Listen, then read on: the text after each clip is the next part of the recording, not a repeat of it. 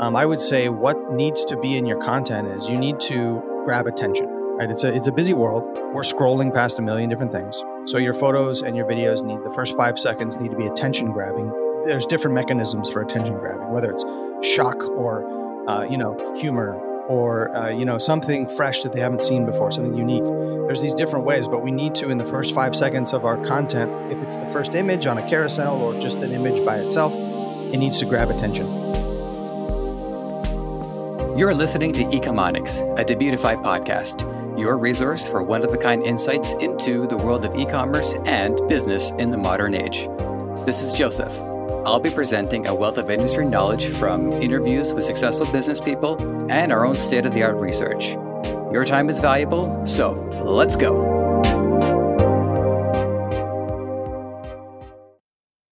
After having a brief but life altering stint in background acting, it's a treat to talk to someone in the field who still has connections to the film industry, and as well takes that premium experience to our world of e commerce. Judson Morgan runs Butter, a premium video advertising service that comprises everything needed to make top of the line content that converts and tells a unique story. Additionally, frankly, it's just a joy to share conversations with people who are so firmly enmeshed in the creative side of our business. Have a good listen.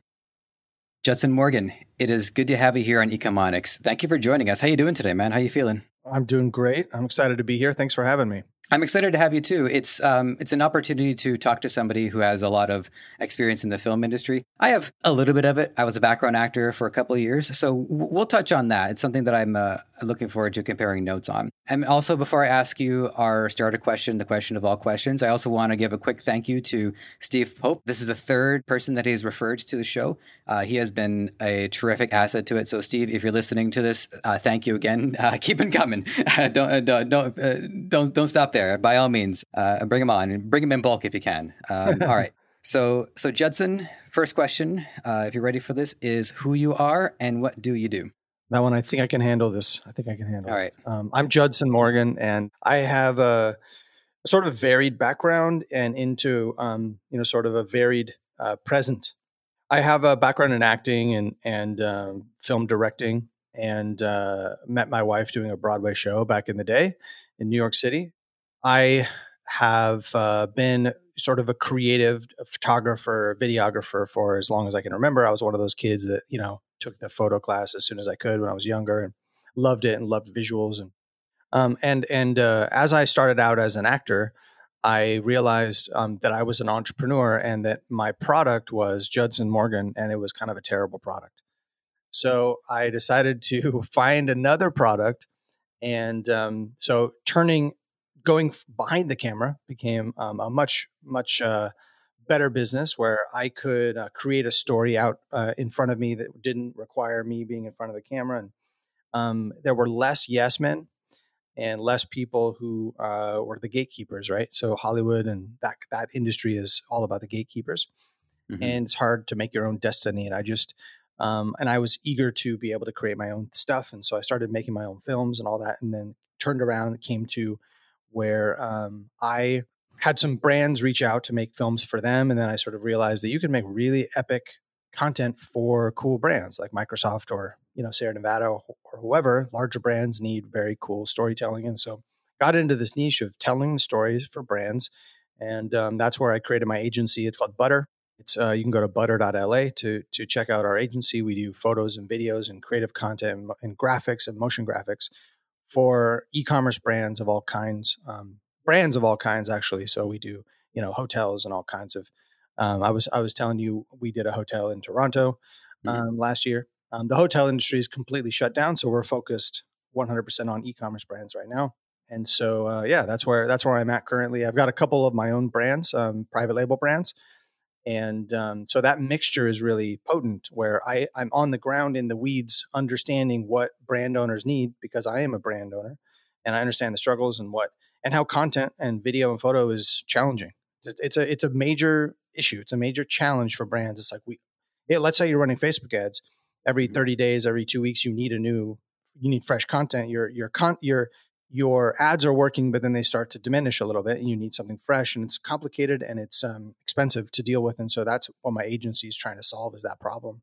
Um, one small thing that I'm wondering about is where the name uh, Butter comes from. Good question. Thank you. Um, I the the uh, it's not the greatest answer. My my daughter is obsessed with butter, and um, for whatever reason, it's her favorite food. Is that weird? Uh, I, I think it's going to come down to quantity. I mean, if she's eating it Yeah, like right. sticks of cheese, then uh, yeah, I'm not sure what just to tell you. She she would like to, but we don't let her. So she's obsessed with butter. So it was sort of on my mind. But you know, um, butter makes everything taste better, right? So our content, our videos, just they make your brand taste better and work better and feel better, and um, that's the idea behind it. And it's also just a cool word and it's a cool concept, and people are like, "What is that?" Sort of attention grabbing, right? Yeah, and I guess it also um, associates smoothness to it too. Uh, smooth like butter. Right. Yeah. Yeah, yeah, like butter, exactly. So Yeah. the you know our content. So our agency isn't like your you know um average. Like you just need some kind of video and photos. Like no, we're premium. It's a premium offering. It's a premium. Like you want really badass stuff, you come to butter, and it's like butter. I, I was tempted to ask this just because it's a it's a pun question, but if the if you have a churn rate because you know butter is churn, okay, uh, someone's had to have I brought like it. yes, I like it. okay, I like it. And we do, and we do have a churn rate. It's small. I'm debating between one or two questions I want to ask you first, and I think I'm gonna go. I want to make sure that our um, our entrepreneur audience and our e-seller audience get this answer because it's important for them to understand uh, some fundamental value here. We all, I think, we all accept the value of video and photo content. I can't fathom a seller on the market right now who's not using at least images, uh, but most of them, especially on the Facebook realm, are using videos. So my question to you is when it comes to the video content is what are the essential needs to make this video content uh, worthy of their investment? And I would say it's important that we that we distinguish the private labels because prior to private label in the dropshipping realm a lot of the sellers might not even have the product. So they might just be going with whatever videos they find online, which I think is anathema to uh, to, to to you uh, and to your preference, but that is just the way the market is working right now. So yeah, I'm actually curious. So you're so in the dropshipping world, you're just grabbing whatever content's already that, that already exists. Oftentimes, yeah, there's there's videos uh, already online and they're and they're free to grab. Same going for the images too. Yeah, is there an opportunity to upgrade those and sort of beat the competition, or is it not? It's you don't have the product, so it's you can't. Right. Well, if, if they don't have the product, then they would have to figure out some way to contact um, somebody else to to manufacture the videos. It. Or if they're in touch with the supplier, then the supplier or whomever they were in touch with that initially made the videos, they can create a specific content for it too. Just this is something that I talk about with my YouTube counterpart Connor is that both him and I are part from the creative side, and so we agree that there's a lot of good reasons to just order the product ourselves to test. For one, just to make sure the product works. I'm slowly making my way into it, and I wouldn't want to sell something that a I don't want to use myself, and b I haven't tested myself. So once it's in our possession, then we have the ability to to, to produce our own video content. Uh, but that, and Yeah. again, that is because we lean heavily into the creative side, and and I don't want to dictate what other people, but some people lean creative, some people they don't lean creative. They lean more into the practical and the pragmatic sense. Yeah, yeah. It's it's interesting because I will answer your original question, but I appreciate you asking me too. I like I like being asked questions too, believe it or not. yeah, yeah. No, totally. As we transition more into e-commerce, away from retail, away from like actually touching and feeling the product before you get it, right?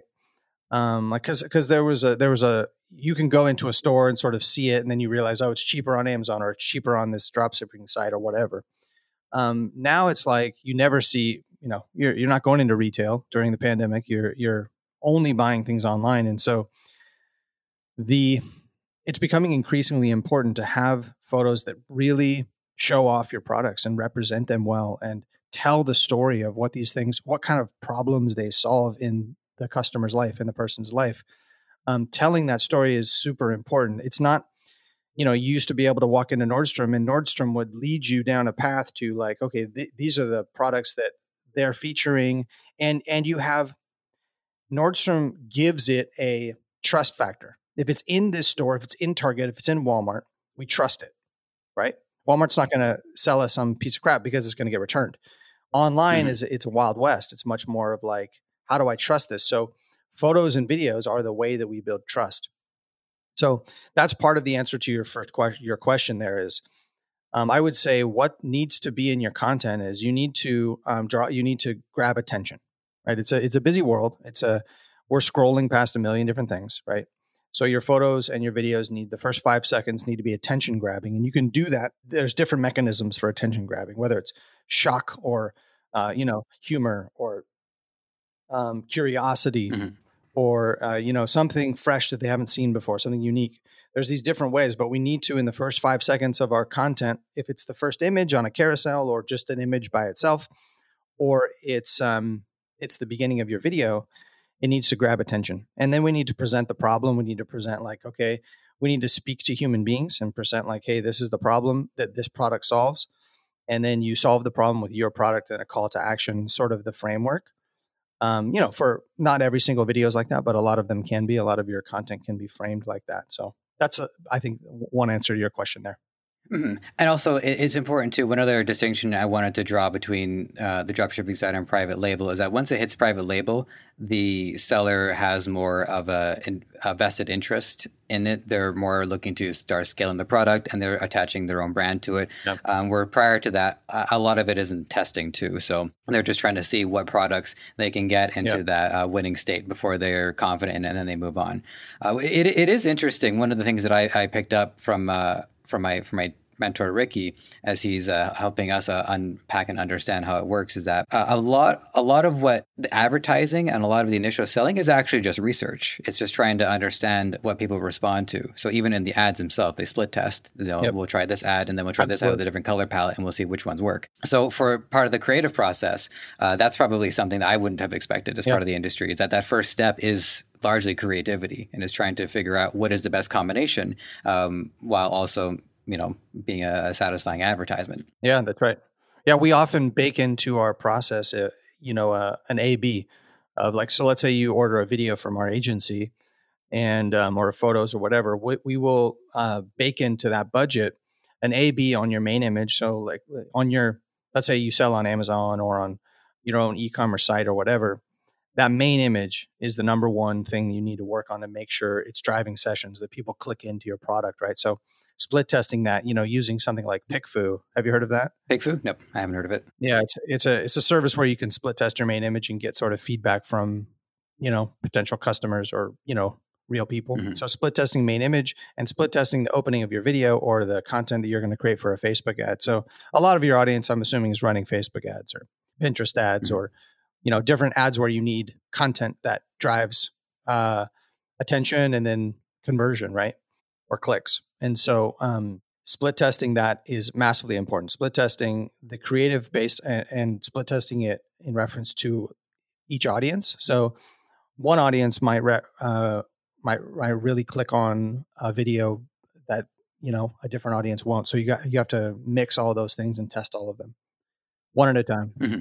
Uh, so the next question that I want to ask you is uh, about your. I, I mean, I, I, do have some questions about your business because I, I find it quite uh, quite interesting. One of the things you talk about on the website itself, uh, or rather in one of your videos, is the process of creativity. Um, especially, and you say it, it pretty much any business creativity manifests in in different ways granted but it does manifest it's such a fundamental part of the human condition and you, and you break down uh, different steps to it um, but the step that I wanted to hone in on is uh, setting your intention.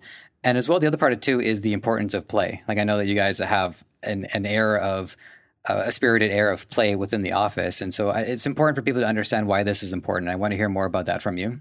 Yeah, um, for sure. There's, uh, I think, you know, uh, we get stuck a little bit in thinking that work is work mm-hmm. or that work is serious or that work is at a desk and a lot of times we um, we grind and we spend a lot of time uh, pedaling with our with our uh, tire off the ground, or we waste a lot of time doing things that aren't necessarily productive when we could um, ignite a, the creativity in us by playing by messing around with people in our studio or office by going out for a walk and being in nature is another great way to reset yourself and and mm-hmm. connect to your creativity. And you can solve a um, business problem. You can solve a uh, something that feels like quote unquote work. you can solve in your subconscious. It's going to solve it while you're playing or while you're out in nature. Um, I just read a book called The um, Three Simple Steps, mm-hmm. and it's a great business book. The second step is get out in nature. Second step is connect with nature, and it's very similar. It's very when we are. I don't know where you stand with sort of like believing in us as a spiritual being. So oh, I have a lot of beliefs on that. I'd love to uh, jump into it for a few minutes. Yeah, so I, I, you know, I believe we're obviously physical bodies, but we're really uh, spirit. Mm-hmm. We we have spirit in us. We have energy, and when we kind of spend a lot of life trying to um, be in the here and now, be sort of um, less spiritual, right? Eh, our, our culture these days is like very much like in the the um the physical mm-hmm. and and, and um, there's this whole spiritual realm going on that we sort of ignore. Mm-hmm. And um, I, I just believe business problems can be solved in that realm. And it's sort of antithetical to how we think about business, but it does it shouldn't be, mm-hmm. is what I'm saying. And so and creativity, obviously. I mean, if you think about it, it's like where do these ideas come from? Right? Mm-hmm. It's like oh, I got this cool idea to do this. It's like, where did that come from? I mean, it's a reference from here. It's a reference from when I was a kid. It's a reference from some movie I saw, some other ad I saw, right? But we're our our subconscious is putting it together, and then you like you have this moment. You're like, oh, like I have these moments when I'm on a walk or when I'm in the shower or when excuse me, excuse my graphic language, but when I'm like go to the bathroom. Sure. Because I'm there privately, not at the desk, quote unquote working and I have the moment, I have the idea. And then those ideas save me tons and tons and tons of quote unquote working time. So I feel like as, business people, the more spiritual we can make it, the better. Uh, I, you know, this is one of the rare times where um, a, a, case is made for why this uh, could be on video because I've had this huge smile on my face for the last like uh, three or four minutes when you start talking about that. So I, here's here's what I want to share on the subject. Um, I, am a, I'm a spiritual uh, a person too. Um, I was born and raised in the Catholic Church, but I don't really you know, call myself Catholic uh, anymore because I'm not good at it. But my my approach to spirituality is to figure out a way that um, enmeshes the pragmatic side and the the knowledgeable side, the material side, with the our with our spirituality. I I think what happens in the disconnect between these two sides is that one side is trying to explain the importance of the will of the desire of the spirit, but then somebody else comes along and explains the mechanism as if the mechanism now diminishes the spirituality. Like, oh, well, if we figure out how it works, then the magic is gone. Well, no, the magic was always there. We just need to know how it works. So let me explain in a practical example. So me, one of my big things, and anybody who listens in chronological order will remember the Daniel Budai episode where I went into this, but I'm a big believer in dreaming. I was obsessed with lucid dreaming. Uh, I still pull it off once in a while, but it's not like a main pursuit of mine.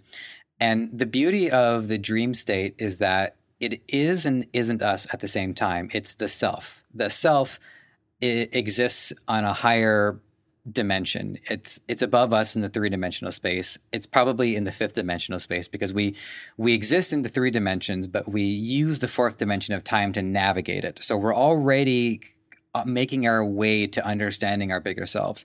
You know, one of the things I think about a lot is like, you know, what happens after we die? We're going to pass on to the next life. And and I think the self is trying to help us prepare for that which is why it's important for people to have fulfilling work and to really feel like they're doing something meaningful that makes a positive difference in the world.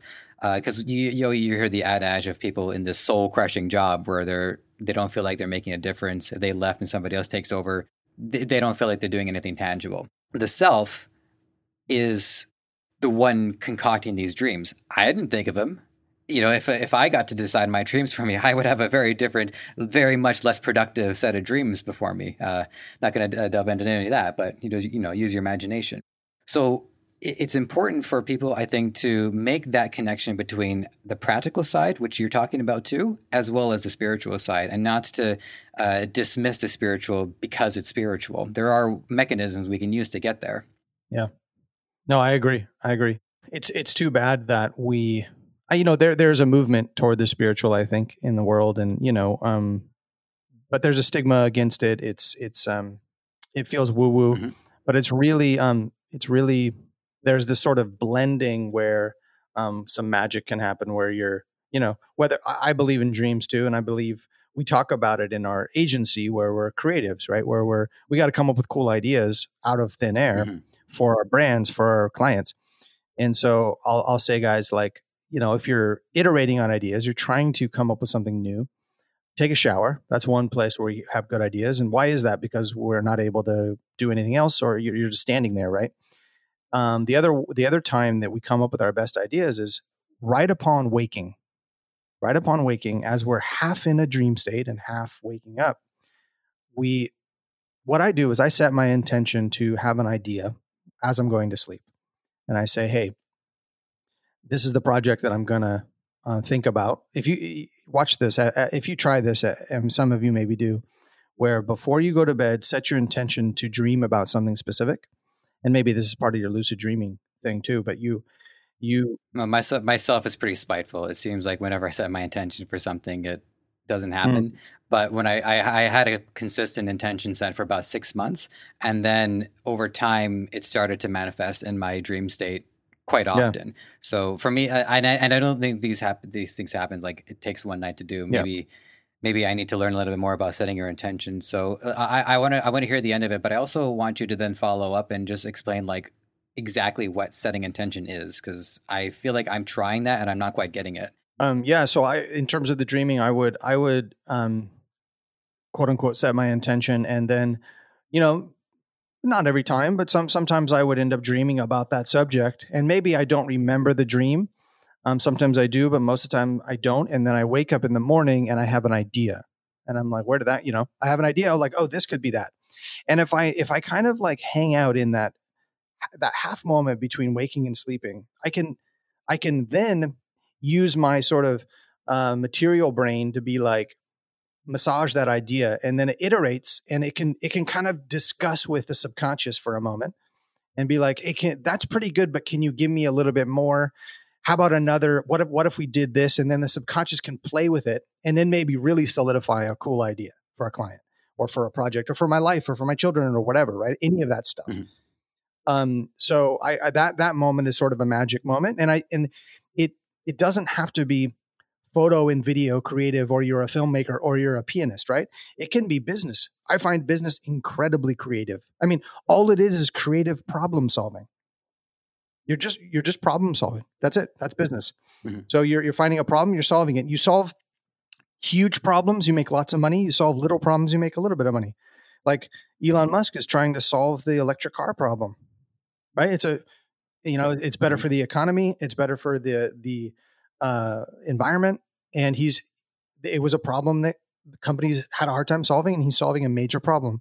You know, Jeff Bezos is solving a major problem about e-commerce and getting products to people quickly, and he it took him ten years to solve this problem, and now he's making gobs of money. So, um, all that all that is is problem solving, and you can creatively problem solve using these sort of techniques. But um, in terms of uh, setting your intention, I don't know that I have a great answer except for um, sort of in the same vein of what we're talking about, where you um, allow yourself to be, uh, you know, part spirit, and and you and you mm-hmm. connect with, you know, sort of the universe, if you want to put it that way, or spirit, or or however you want to um, speak of it. But um, you commit you commit in in your being and in your mind to do something and execute something. So I can tell if somebody, like for example, somebody on our team, on the butter team, if if I'm like, hey, um, let's get this finished by Wednesday, and they're like, okay, you know, I can tell if it's if they've if they've set their intention to do it and it's going to happen. So I, I recently just said to a guy on our team, um, about a particular project, I was like, I, I, I can tell for a fact you're not going to do it. You're not going to finish it. You, I could just tell he hadn't set his intention. He hadn't, he hadn't committed. And it's it's sort of like um, part of one of the things I talk about is um, burning the boats, right? So it's like part of the setting of the intention is you jump off the boat and then you light them on fire behind you and swim to shore. You don't give yourself an out right? It's like it's like you don't when you're if you're trying to lose weight and you go to this you have that one moment when you're at the grocery store where you have to have the intention to and you have to commit to not buying the sweets or whatever it is that your your trick, your carbs or whatever you're going to get, then when you're at home, you don't have them and the temptation's gone. You have that one moment of temptation you have to conquer, and then you don't, right? So it's like setting your intention sometimes is burning those boats. I'm just taking a second to uh, wrap yeah. my brain around that. So I, th- I think my my main one of my main takeaways from that, um, the way I'm processing it in my mind is acting with certainty. Um, so when you say setting your intention, it's committing to a change that's forthcoming. It hasn't happened yet, but it's a willingness to be a part of the flow of time, which is the one thing we know that is constant, is that change is always going to be happening. And so there will always be these moments of change. And it's a matter of communicating with the self that this is the change that I intend to happen. And I'm confident enough in myself and what I can do that this is the change that I want to see happen in the world. Yeah. Yeah. You know, it's, um, there's a there's a quote, and I don't know um, exactly the the who who said it or ex- exactly the words, but it's something around the idea that the only people who don't accomplish a goal are the ones who quit. So if right. you're right, so if you don't quit, if you're committed to not quitting, then you've set your intention, and you will accomplish that goal because because you're going to keep going and keep going and keep going until you do. I, th- I, I think there's different variations on it. I think there was an Edison quote where he was trying to invent the light bulb, and he later succeeded. Uh, and he said, "It's not that I failed, but I've just found ten thousand ways that are not a success." Yeah, yeah, I've, I've heard that too. That that's totally yeah, totally. So, guys, um, think about it. It's this is this is important, and this is something that I've maintained throughout the show. Is that um, I think for people to have a dismissive attitude towards bu- this business or to really any business, it even if they're successful, it will still continue to eat away at them. And uh, and, and, so I, I thank you for also maintaining that here. I have I have a couple of different questions here. This is stuff that I was curious about. So we're gonna uh, shift back into the corporeal world, much to my uh, dismay. I went through your client list uh, because I wanted to make sure we touched on something um, something tangible, and that was me writing. It's funny how that ended up being. Anyways, so what I found was, and you mentioned that you had done a couple of hotels, including the one in Toronto, um, which I didn't spot. Uh, there's the Landing Hotel, uh, Loews Hotels, Oceana, Santa Monica, Perry Lane, and Shangri La. Now, hotels have a lot in common. Um, so, what I was wondering is, what did what did you guys do to make each campaign distinct, and how each hotel was able to stand out from the others, even among your own agency? Yeah, um, we uh, we look at each each brand, each client that comes to us, and we we one of our um, foundational principles at Butter is start with story, and so we start with what is the story that this brand or this hotel, what is their vibe? What is their story? What is the story they want to tell? And, um, you know, it's sort of like an exercise around, um, you know, how e commerce brands will do an analysis of their customer, who's their customer avatar, and really dig into mm-hmm. that and sort of um, then base their, like, our avatar likes blue and our, you know, those kinds of like um, A B testing, that kind of study. We do that with each of our hotels and say, okay, who is this? Like that, for example, Bisha is the hotel in um, Toronto that I mentioned, and it's very edgy and kind of sexy and kind of like a naughty. And so um, we were able to say, how does that translate into their content? What do their photos and their videos need to look like? And so we made this kind of rock star video, this like uh, very edgy, kind of cool video, much edgier than a Loews hotel, which is much more corporate, mm-hmm. um, beautiful, you know, corporate hotels but they need to have a sort of standard, a little, little bit of a corporate vibe, which Bisha doesn't need to have at all. So um, it, it, would be, you know, sort of any brand, you know. So let's say you have a, a private label brand that you, um, you you want help with, sort of uh, figuring out what is your visual language. What? how are we going to speak to the customers? Because if you think about it, you want your brand to be recognizable and say immediately understand. Oh, this brand is eco-friendly or this brand is edgy or it's um it's for moms mm-hmm. you know you want to know right away from the visuals and the photo so we always think about that we always think about how a brand is positioned how a brand is story is being told and so that's no different for a hotel or for for any video that we make is is like that.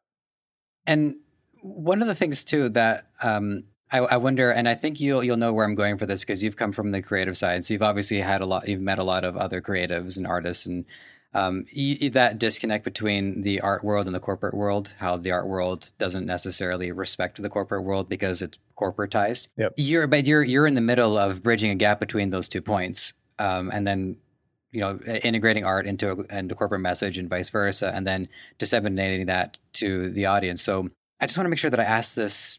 I, think you pretty much know the question I'm going to ask, um, uh, but I'm not quite sure how to how exactly I want to characterize it. But how do you make sure the message is conveyed in a way that's genuine and respects the vulnerability of the customer and you know respects the integrity of the art? And really, you know, you're you're balancing a few things here. So how do you find that balance? Yeah, um, are you speaking about like you're you're interested in the the balance of art and commerce in terms of um, how it translates for uh, brands or um, like how we navigate like being artists and working for corporations which which is more your interest there uh, with the you giving me both those options i think option b is the one that i want to hear more right. about yeah that's what i was thinking too so um you know it's it's interesting because i came to realize and sort of similar to what i was saying earlier that business is incredibly creative mm-hmm. and so there is you know in a lot of the best creative ideas like Super Bowl commercials, for example, are like these incredible mini commercials. I mean, not all of them, but like some of them are incredibly funny, incredibly creative, incredibly uh, unique, and like groundbreaking. Or, um, it's uh, it's they're not mutually exclusive. And when I kind of have found that artists who are like poo pooing commerce or poo pooing big, you know, money making entities, um, it's a little bit of uh I find it to be you know uh unnecessary mm-hmm. because um these corporations are actually insanely creative or else they wouldn't be making so much money and solving uh, incredible problems for the world and benefiting the world in these huge ways mm-hmm. um, whether it's like being super creative around how to bring low priced goods to the masses, like um, you know, Walmart, or um, figuring out a way to solve uh, uh, you know any number of problems that corporations solve. I am so so this vaccine for mm-hmm. the um, the, the, they had to get insanely creative on how to bring this COVID nineteen vaccine so quickly because it usually takes four years. So that was creative a creative process. So I just came to really respect the creativity of business itself. Um, and so I, uh, I don't find a dichotomy where it's like you can't you can't be an artist and um, make content for big money making ventures. Um, and uh, in fact, you know, uh, I find it more fulfilling to do it in this in this genre in this venue because there's actual exchange of value where I can make a living and I can build a sustainable company. Whereas with Hollywood filmmaking, for example, um, you know, I knew a guy who, I knew a couple guys who literally were grinding for 10 years, mm-hmm. making zero money, writing their scripts, peddling it around town, um, doing all kinds of craziness to try to get this film made. And then it got made, and then nothing ever happened with it. And then they do it again for another decade. And it just isn't a great life. And, um, you know, there's a, there's a, there's a beautiful exchange when you create something that has value and someone pays you for it. And I think that's, I think that's beautiful. Mm-hmm. Yeah. Uh, I, I can think of at least one friend. He, he stuck out in my mind when you were describing what uh, the people you knew were going through, and I've known him for eight years, and it's the same thing. He he has this unbreakable positive attitude, and and he needs it because he here in Toronto, there you know, not counting the the pandemic circumstances, there is work. Uh, Toronto was a popular uh, town for film because Toronto was rather blank slatish. People can certainly transform it into different ways. We've been New York a few times. We've been uh, Chicago. We've been a couple of different places. San Francisco, you name yep. it. And yeah, and it's the same thing. I, I see him, and he's always trying, and he's trying to to to get through. And I think a lot of what's going on is that once these systems are established and people are making their way through, those who are just trying to get into those already functioning systems, you know, the Hollywood movie system, they're finding it the hardest because there's this huge lineup. There's an established successful program and everyone wants in on it. Um, whereas I think people just innovate. They, they break out of it and they find their own way. And then, frankly, they don't really think about Hollywood anymore or whatever their equivalent is in this case. Yeah. No, I think that's right. And I think um, that's the thing that we talk about um, in terms of creativity in our company is like, how do you innovate? You innovate by looking inward, not copying other people or whatever, looking inward. And I think a lot of the filmmakers who really break out aren't trying to make a cookie cutter Hollywood movie. They're just making what they want to make and it resonates with people. Um, and I think when, when we're when we're talking about e-commerce brands, we're talking about um, selling via this you know e-commerce platform. Um, I think it's very true. It's very it, it's important to do the same. So whether you're if you're doing private label, especially is how do you communicate your product to the customer in a way that's unique to you? Make it unique to you. Like when when I develop products for my private label brands, I think about things that I need and want and want to make and want to make a little bit better and improve on products. And I think about myself. And instead of using all the tools to go around and try to like copycat the spatula or whatever, because it's got certain metrics, um, I try to, and, and maybe that's true in drop shipping too, where it's like finding products that are unique to you that you're interested in, mm-hmm. you know, and because um, instead of following the herd. One one thing that's going through my mind right now is one of the stores that I want to set up is a um, home office optimization store because uh, I see a lot of ads for stuff that can be mounted onto the walls or drawers that you can mount onto the bottom of your desk. And I think individually each of these products has merit, but in my mind, it's this amalgamation or this aggregation of true home optimization, having all of these things on the wall, being able to store all this stuff. So that's that's how the creative process has been unfolding for me. But I'm glad you brought up that you've done a lot of uh, e-commerce work because if I forgot to ask you or if uh, we didn't make time for it, then people wouldn't know, but they should know. So, do you want to expound on your your experience in e-commerce and how you got into it and what role is playing for you right now, given that you're also running a, uh, uh this agency? Yeah, yeah, it's interesting. I think if if uh, one one thing I've noticed is if you have multiple businesses, um, it's nice to have them overlap. It's nice to have uh, areas where um, there are efficiencies between them, and so Butter does all the content for does lots of the content for my um, e-commerce brands. So um, back in uh, 2016, I sort of heard about um, Amazon FBA, and um, private label. And I was like, you know, it's nice because I have a service company. You know, we have clients and we go fly to Toronto to shoot videos or fly here, fly fly to Germany or Africa or wherever we need to go. And um, that that entails me being at that location shooting the video and then engaging with the client. And then more so now it's my team, um, you know, and we have a team of people, but it, it, it requires people to scale it right? An agency, the agency business model requires people to scale. And so, um, you know, I found incredible people. We're in Los Angeles. It's the like filmmaking hub of the world. We found incredible people and, um, that's worked, but it's not as, it's not as easily scalable as e-commerce. And so in, uh, 2016, I sort of saw this opportunity and I, it's funny. I, um, started with a cell phone case a faux leather cell phone case. And I literally bought a thousand units or 500 units or something. And, you know, they were a dollar each or something. So I was like, well, I have no idea if this is going to work. But I put them online and they sold. And, um, you know, I knew something about making good images. I knew something about, um, I didn't just buy the exact same cell phone case as somebody else. I knew just instinctually that I needed to, it needed to be its own product. Mm-hmm. Um, it needed to look uh, unique. And so faux leather was something that I didn't see that much at the time. And so I um I sold out of those and I was like, wow, okay, this is interesting. So then I just started doing that more and scaling, found some more products. And then um, after, you know, a few months, I was like, wow, okay, I'm going to build an entire brand. I'm going to build a brand around this. And so I built a brand called Benevolence LA. And um, it's a, uh, it's a, the, the entire company is based around the idea of gifts that give back.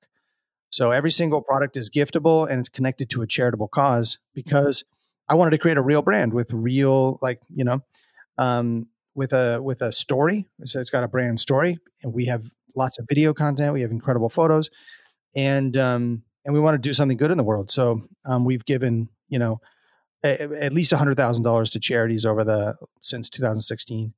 We have um, I need to get that real number, but it's but it's at least a hundred thousand. You know, and we're gonna uh, sell. Uh, we're gonna hit about uh, six, six and a half million this year in revenue. Wow! So uh, it's doing really well. Yeah.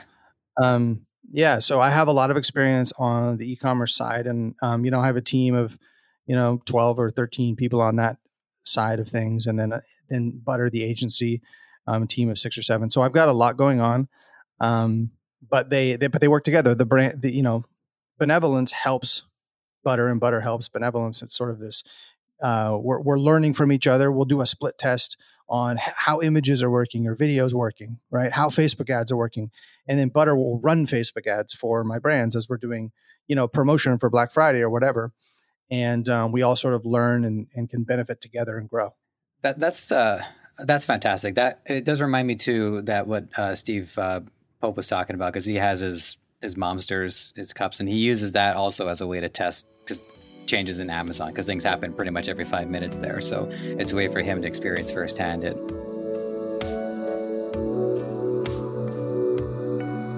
With regards to you know your images and your videos, it's it's certainly a strong suit.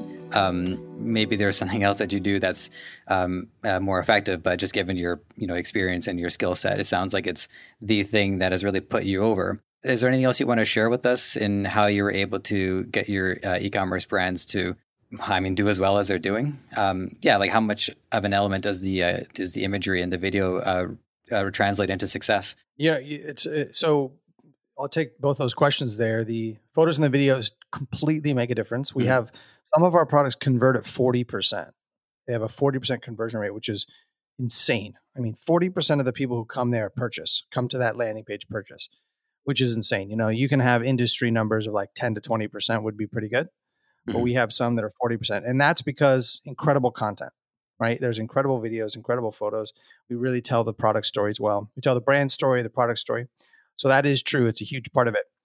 But I would also say, um, you know, I, I I look at I'm I'm really obsessing over the Amazon platform and what you need to accomplish, what you need to do there. I would suggest to all of your listeners to really deep dive into what you're if you're choosing to drop ship deep dive into all the tools deep dive into all the opportunities learn learn learn learn learn. Because that little edge that you get from that little hack or that little nuance of doing this thing differently or whatever my team and i understand amazon incredibly well super super well.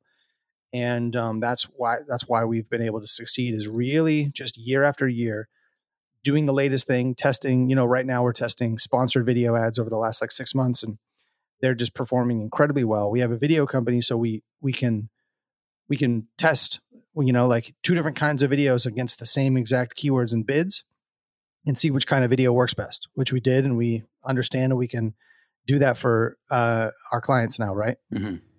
um, and i would also sort of add to that what i was saying earlier is listen to yourself and your own heart and what kind of products you want to bring to the world and what kind of products resonate with you. Like I have a brand that gives back.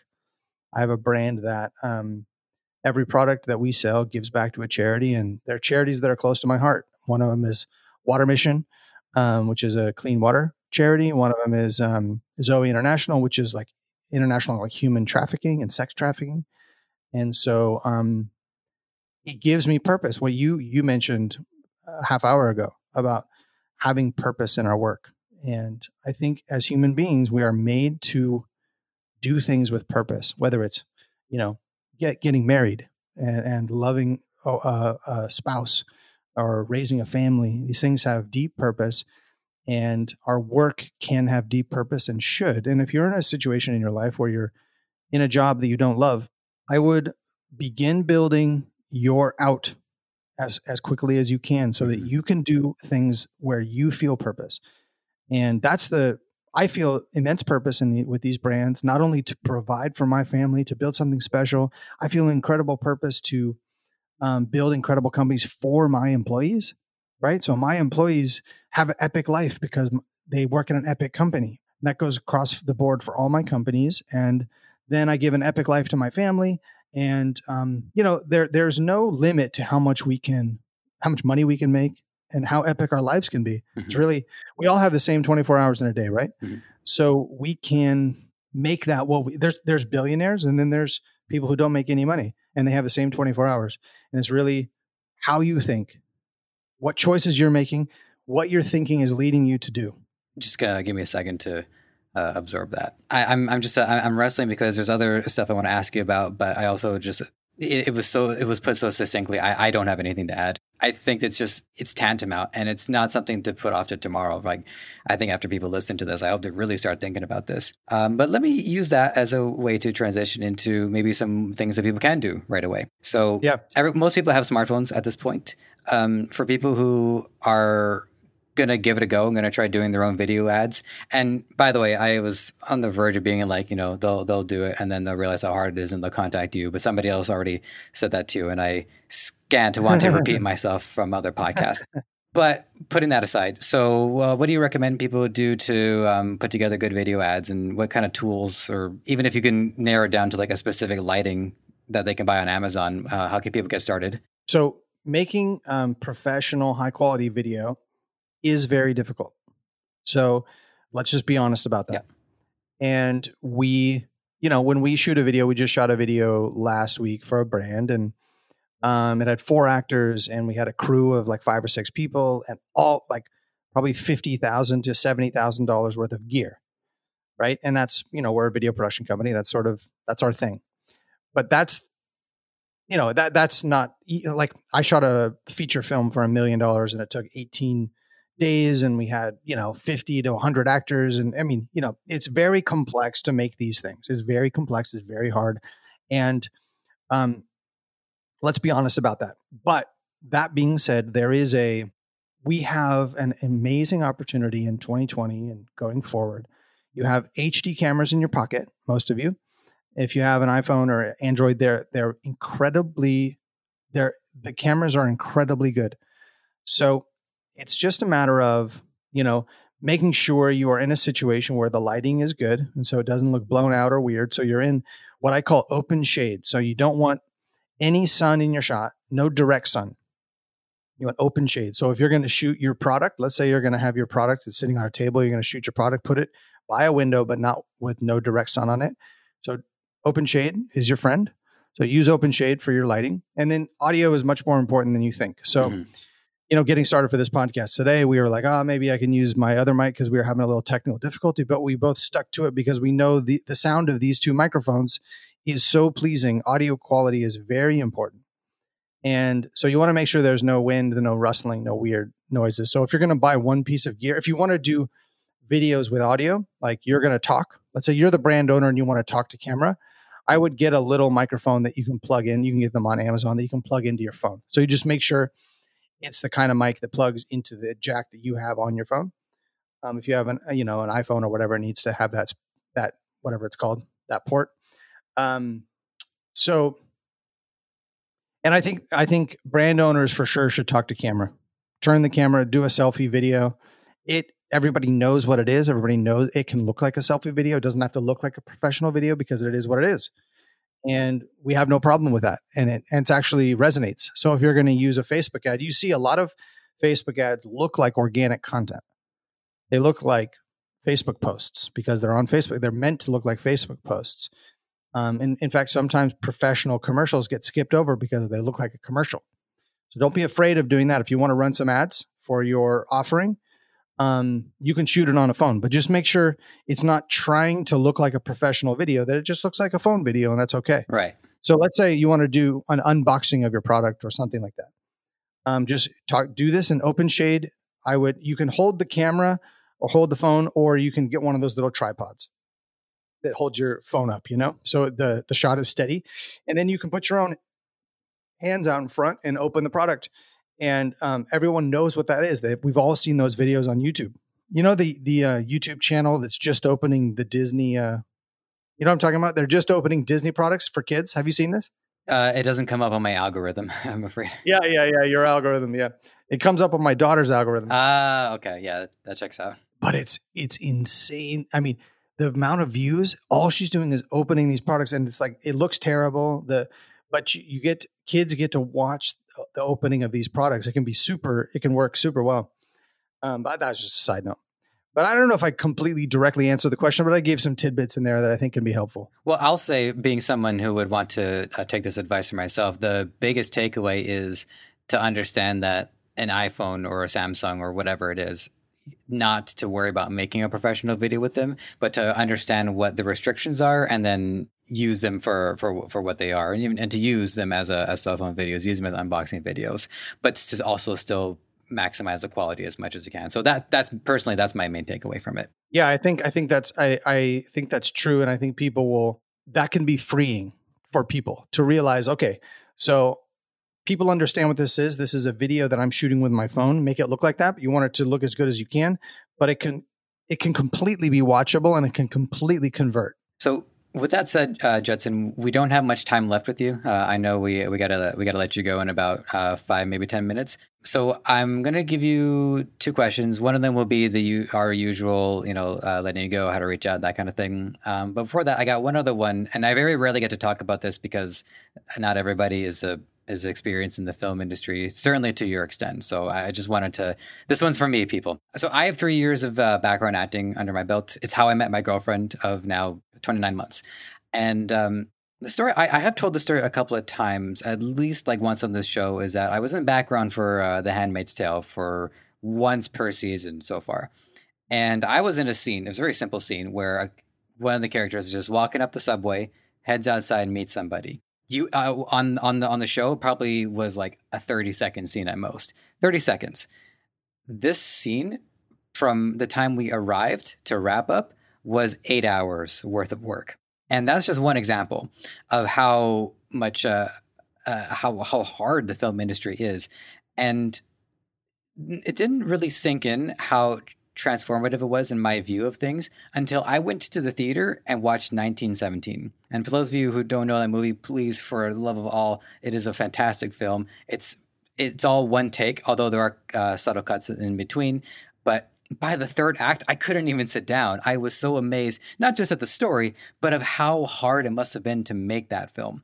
And so while sometimes I think what happens is people they they learn the ins and outs of the industry and it almost dispels the magic. For me, it actually enhanced the magic because I gained this whole new appreciation for how hard filmmaking is.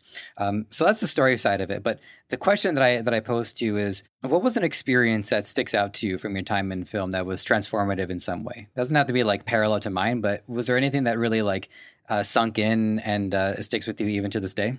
It is it is an incredibly hard business mm-hmm. and also you can work for you know years on a project that ends up not working out and being terrible and so that that's that's a that's the downside of it is like oh man this movie did not turn out well it didn't work and i just spent two years of my life doing it i had a couple experiences where uh, early on in my career where um, there was one one younger girl who asked if um, you know she could get my advice or whatever. I had been in the business longer than her, and she comes to me and she's um, you know asked about getting a manager, an agent, or doing this or that, and I was like, um, you know what? I just think this business is you're going to have a really hard time. It's uh, it's challenging. Uh, you know, I just I don't know if it's worth it for you. And then, you know, five seconds later, she's like the star of a TV show, and um, that that's how it kind of it's it's you know there's a William Goldman quote that I always quote that's um, basically nobody knows anything in Hollywood, and that's he's famous. He's a famous screenwriter um, who I think Oscar winning screenwriter who is famous for saying that is nobody knows what's going to be good. Nobody knows. You know, you can have one big hit and then your next thing is terrible, or one season of the TV show is really good and the next one's not. Um, it's uh, I, that's what I didn't love about it is that it's a little it's elusive and mm-hmm. you um, hard work and sticking to it don't always work in Hollywood. Whereas I think that can work in other businesses. And so that's why I've kind of steered away from it. My wife is still in the business and she um, is a star of a TV show now. Um, but she's got her real level head about it. Got a real level head. Mm-hmm. But I would say 99% of you should stay away. not because you're not good, because there's a better life for you elsewhere. I, I guess one thing too about that industry is, you know, no no two days are the same. Even if there's reshoots, no two days are the same. Like every, and, and I, it's one thing that I loved about being in background is that I was never in the same office. I was always in different places. Sometimes we'd be out in the cold all day and it was miserable. Uh, but then there's one time I'm in the back of a, of a limousine and they're actually handing out snacks, and my job was to pretend to be rich for a day. So it, it fluctuates. And I think that's one of the hard things about the industry is that you're saying hard work and persistence. They, they, they're not going to help if the timing is off. If there was a project that a person would have been a perfect fit for and it comes and goes and that project is never going to happen again because okay, well, I guess we do do a lot of remakes, but even the remakes are so fundamentally different that you know the people in the first one don't do the second one. Um, so I guess that that to me that would be why I would say it's uh, uh persistence is not a guarantee because it's yeah it's constantly on uh, uh, on a, on a new path and it's constantly doing new new projects. Yeah, it can be an amazing life. Like my wife shot a TV show in Prague, and so we got to go. My my family, my my daughter, and and Kelly and I went to Prague for four months because her she was shooting a show there. It's a it's incredible thing. And then, you know, but at the same time, you know, uh, when the show ends, you, it's, we, we've had a bunch of our friends never work again, basically. They, they just mm-hmm. can't get arrested. So it's a, it's a very high highs and low lows. And, um, you know, it's, it's, hard work doesn't always pay off and that's the frustration and then there's a lot of gatekeepers and so i would say go into a business where you can be your own gatekeeper. You can create your own destiny. If you want to if you want to make films or you want to be an actor, put stuff on YouTube. Create your own destiny. You know, it's a it's a we're we're living in a time where you don't have to go to Los Angeles and try to, you know, like uh climb up the the ladder. Um but but it is fun to be on the set like you were for a, a few uh days here and there and like um, get to see behind the scenes of what the, how these things work because it is it is it is amazing how much detail how much time it takes to do certain things and it is mm-hmm. interesting i'll, I'll say this one last thing and then i'll uh, get us to our wrap up but i was uh, i was also in background for shazam and i was in this the the the final act where they're fighting in the carnival and i was there for a total of four days not back to back but there were two back to back days and both of those days were as long as we were legally uh, allowed to stay there. So eight hours downtime, which I barely got any sleep, mind you. And so by day two, I was I was suffering, but it was fun suffering. Uh, I was it, it, was it was taxing, but I was still enjoying myself. So, you know, I, I do have a lot of good memories of it, but I never had any goals to become a leading man or anything like that. So, did you? Um, so this will be a fun way to end this, but uh, or may, I don't know in this seg- this section is um did you work with Zach Levi on that? No, well, I mean, in the sense that we were in proximity to each other, yes. But I, I, I was running for my life. He was going towards the danger. So uh, I saw him for like a couple of seconds here or there. I had no uh, substantial interaction with him. So um, he's a friend of mine. Oh, terrific! And and I don't just say that like I know a lot of famous people that I would like you know here and there say I know this person, but Zach, I really know. And um, we've been friends for a long time.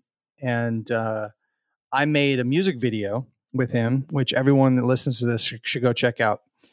It has 32 million views on YouTube.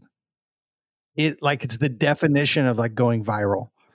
So if you look up a music video called um, "Terrified," um, yeah, with Zach with Zachary Levi and uh, Katharine McPhee. You know her?